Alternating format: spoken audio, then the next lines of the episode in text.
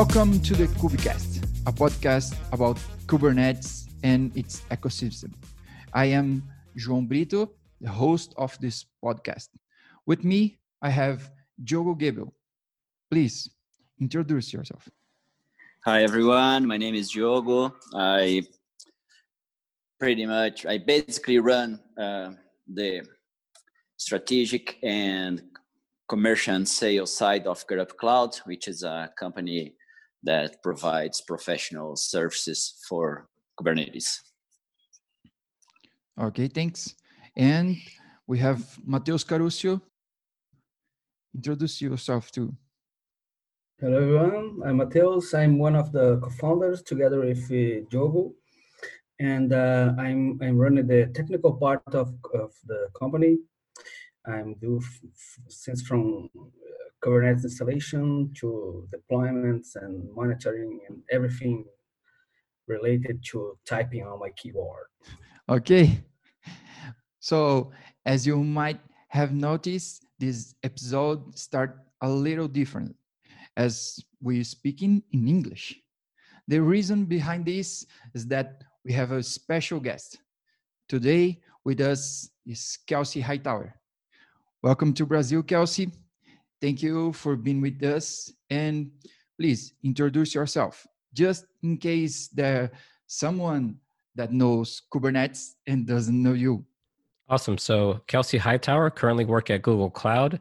I just consider myself a technologist. So, I do a lot of things from business to technology to allow the open source projects. And I started in Kubernetes really early on uh, as a contributor and teaching people what Kubernetes is and how it works. Thanks. Awesome. So, the warm up question. Um, I've been working with Kubernetes since the beginning, or at least the first version. Um, for sure, after you. so, my question is about the present and the future of Kubernetes. Where do you see Kubernetes today, and where do you see we or you would like to see Kubernetes in the future? Yeah, so I think today most people look at Kubernetes as just this container management system. So if you have some containers, whether you're coming from like Docker, and you just want to run those containers either in the cloud or on premise, most people look at Kubernetes for that, right? They just figure I can create a YAML file, describe my deployment, and Kubernetes will run it for me. And I think that's pretty much what people do today. Uh, some people that are a little bit more advanced today are building new platforms on top. So we see things like Kubeflow for ML. We see things like Istio for networking.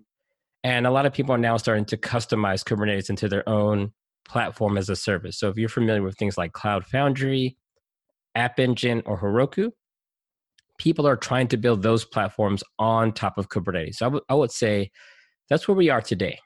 This idea that Kubernetes is a platform for building platforms, and people are doing that to deploy their applications or provide new abstractions that allow people to deploy applications in different ways. In the future, however, I think we won't be as excited about Kubernetes, right? Like everyone uses Linux, but we don't really get too excited about Linux anymore. You just use it.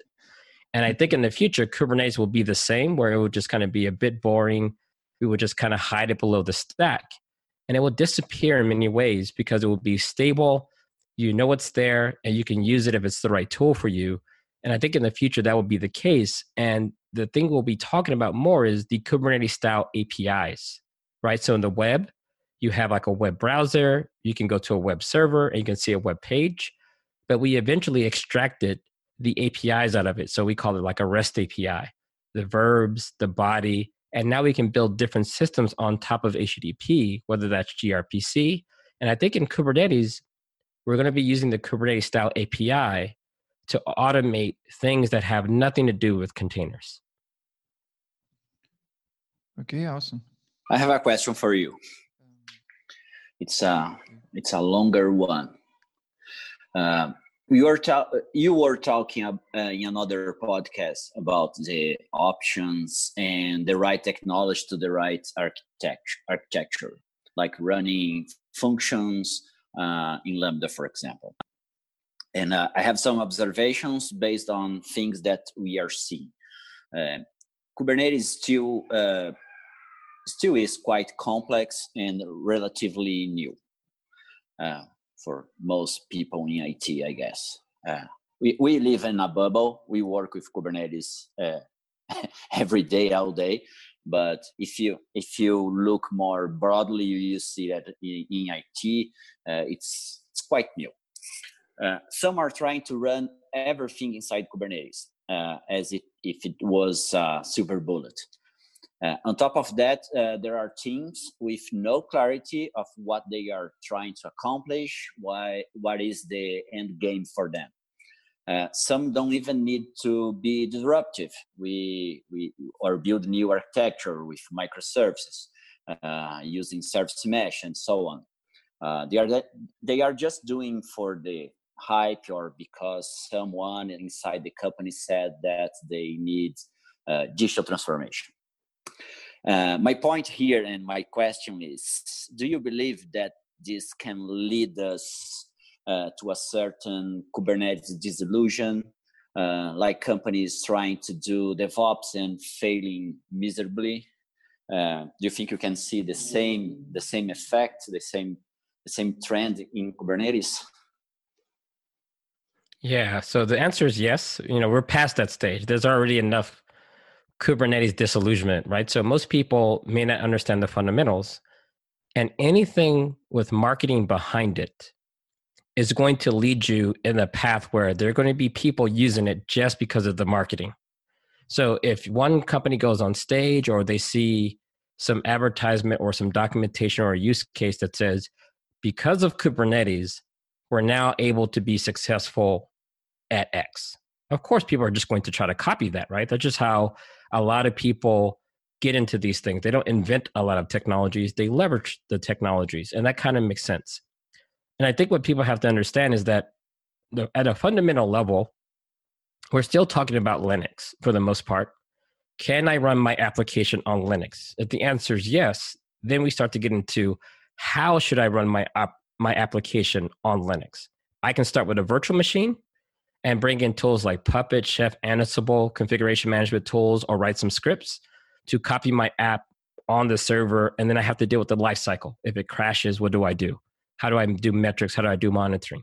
Right? Those are the fundamentals. When people look at Kubernetes, it covers a lot of those fundamentals. It has an opinion on how you do logging, how you do health checks, how when something crashed, do you spin it up on another server? So we're really talking about the fundamentals. So, yes, in the early days, some people are just using Kubernetes because of the hype.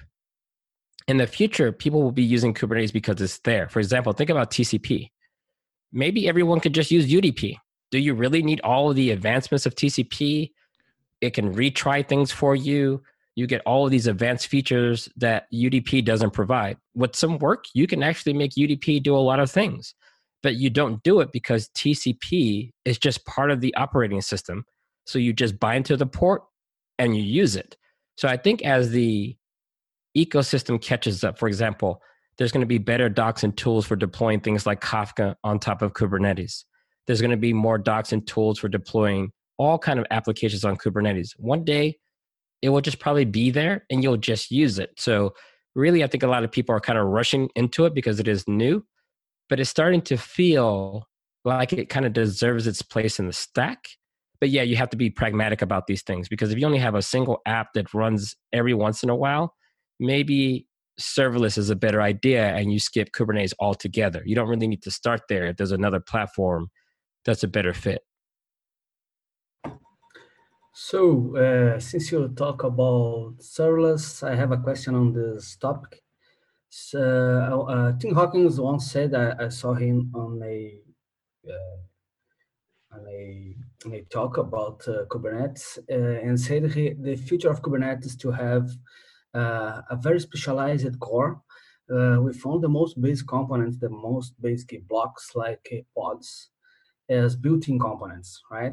So everything else would be CRD, which, which makes completely sense since there are so many stuff, new stuff appearing every every day. So, uh, given the the rising popularity of the serverless uh, ecosystem and the concepts, uh, does it make sense to ditch pods for some more fundamental piece of uh, like a, a, a function?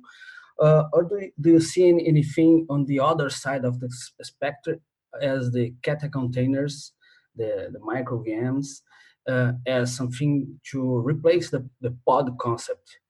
Uh, what what you're taking on this on this uh, war between VMs and pods and functions?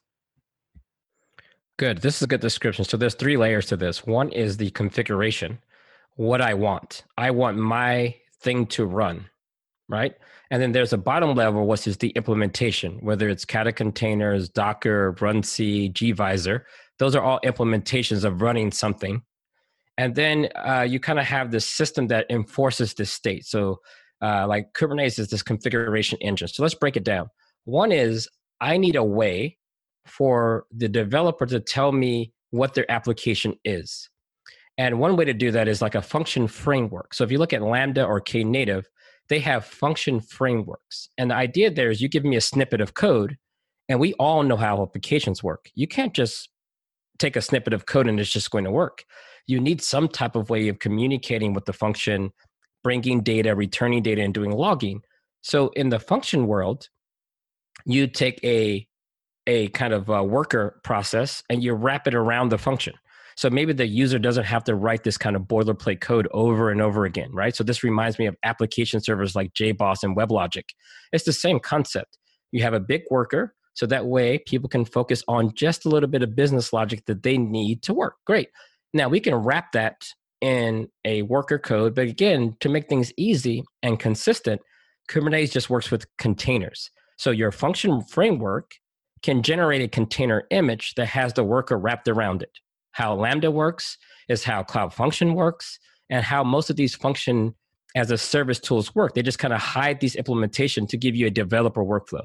So we need to normalize the difference between a binary, a container, and a function. One way we do that is with tooling.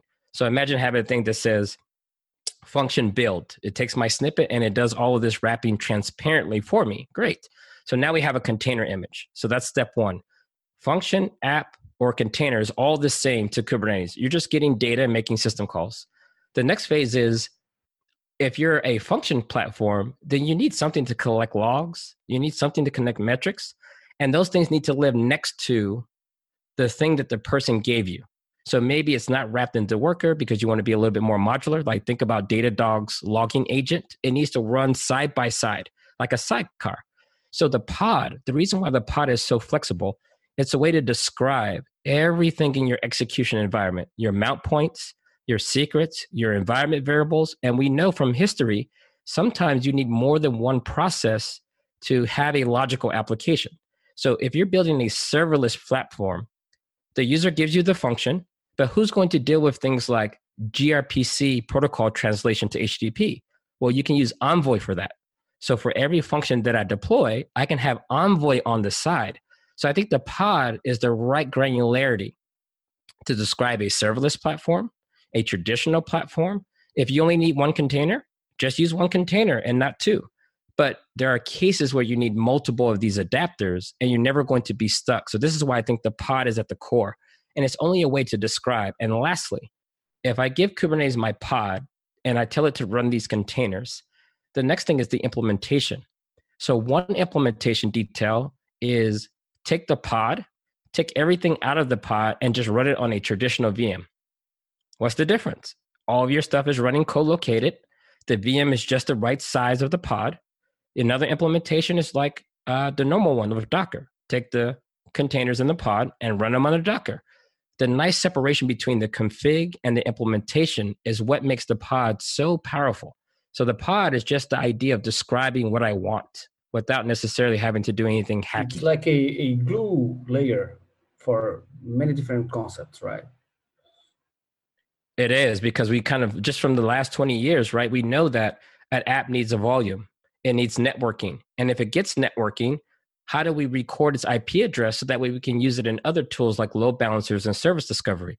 So when you look at the pod, it's almost like a system of record this application has these dependencies, it has this startup order, and it has these volumes.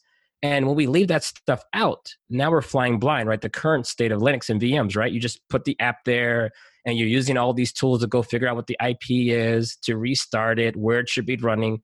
Now we're moving all of that into one payload called the pod. Totally makes sense. Um, well, we defined that uh, Kubernetes is not for everything.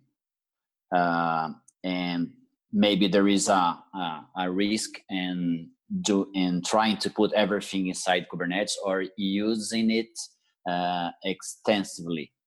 Uh, you said something about locking in Kubernetes in another podcast uh, about engineers coupling apps too much with to Kubernetes, uh, calling Kubernetes APIs or depending too much on it. Yes. Uh, could you shed some light on this topic to to our listeners?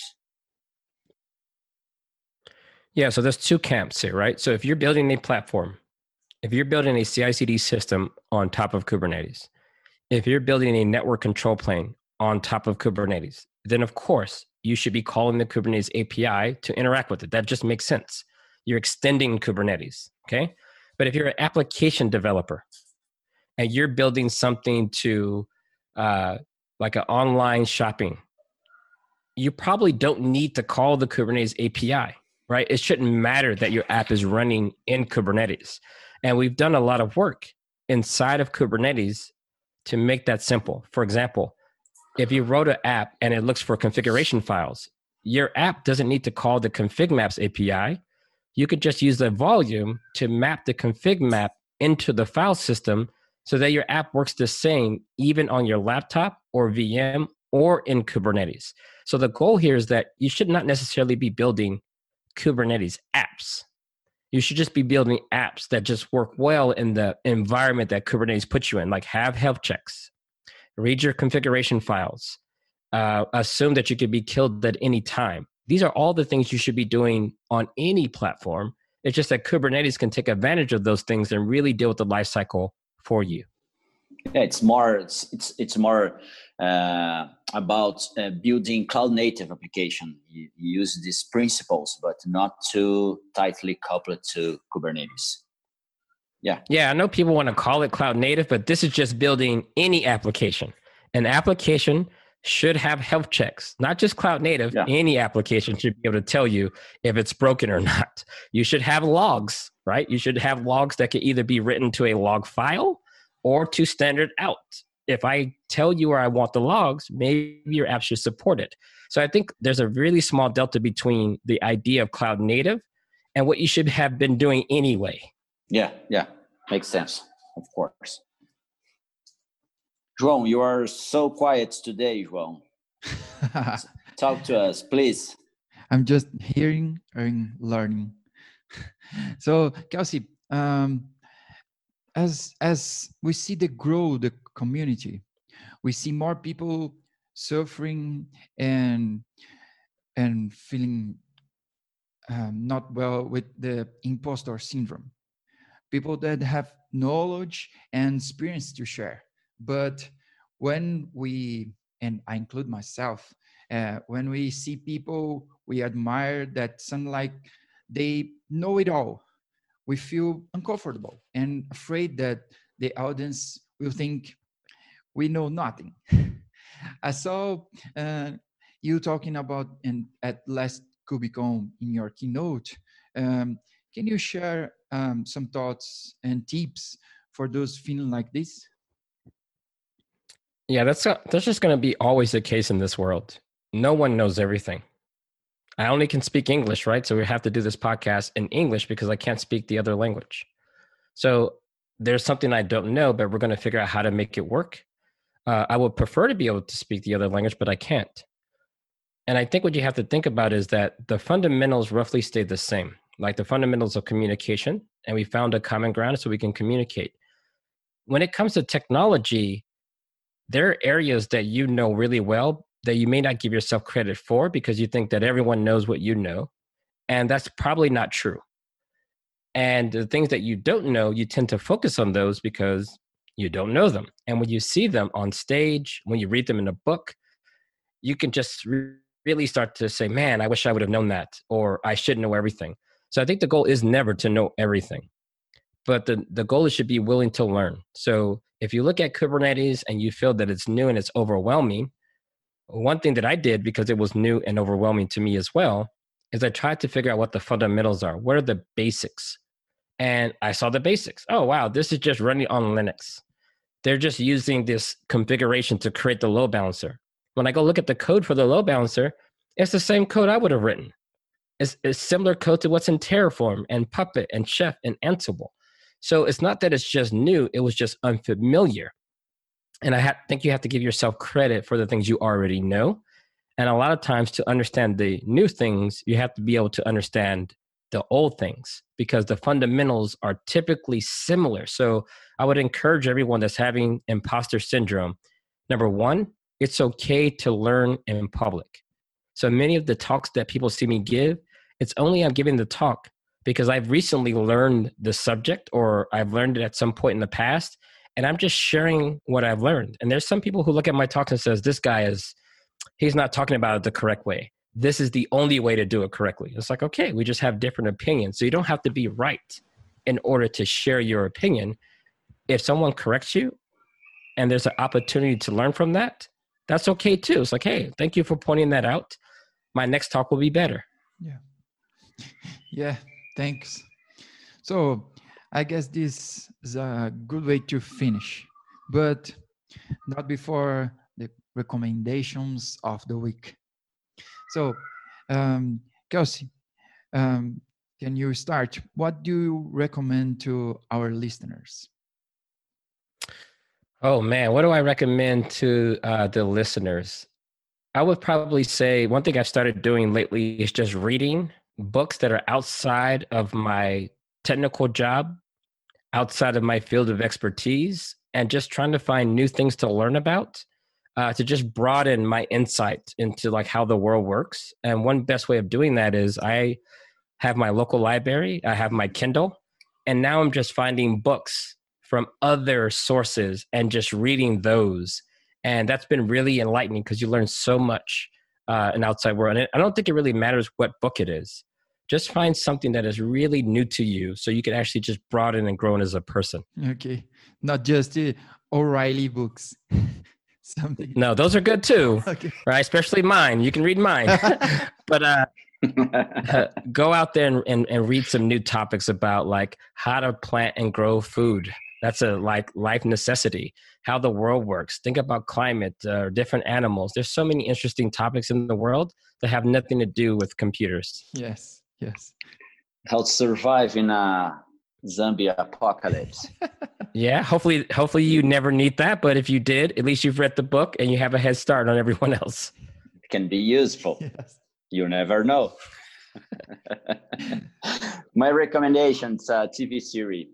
I'm watching the series uh, on Amazon Prime, The Man in the High Castle uh, which por- portrays the world as the uh, Germans have won uh, the World War II. Uh, it's pretty interesting. Um, of course, there there are uh, some aspects about violence and repress- repression from the Nazis. But if you look to the roads today and to some governments and some countries, you see a lot of similar things happening right now in our world today. So it's it's a pretty good uh, series. Uh, I just finished the season four, I guess, and uh, hope there is more. Hoping so, uh, so my recommendation is to buy a Kindle for your wife or husband. I gave one for my wife in the Christmas. She already read like uh, 20 books. And every time she downloads a book, I, I, I say to her, you see, that's one of my gifts. So I gave her thousands of books continuous delivery of present presents. Yeah, yeah, yeah, yeah. we have a lot of credits. uh, could choose of gifts. nice. Okay. Um, so my recommendation is uh, a Netflix show, um, stand-up show. Uh, it's from Chris Rock. It's called Tambourine. Um, it's awesome. It's it's very very funny. Chris Rock is awesome. So watch it. It's on Netflix. It's easy. Just play. Ta-da! It's free. okay. So um, here we finish. And it's now time to say goodbye. And we hope we can see you in in flash here in Brazil sometime. Yeah, I've never been to Brazil, so I'm interested in making that happen. So maybe you all can help with that. Yes, we will. Um, I, I, uh, we are together with people um, scheduling Cube Day in in Brazil, and we will try to get you here. Awesome. That would be nice. Okay. Awesome. awesome. Thank you. Thank you, Kelsey. Thank you, Kelsey. Awesome. Bye. Bye. Bye, bye. Bye, bye.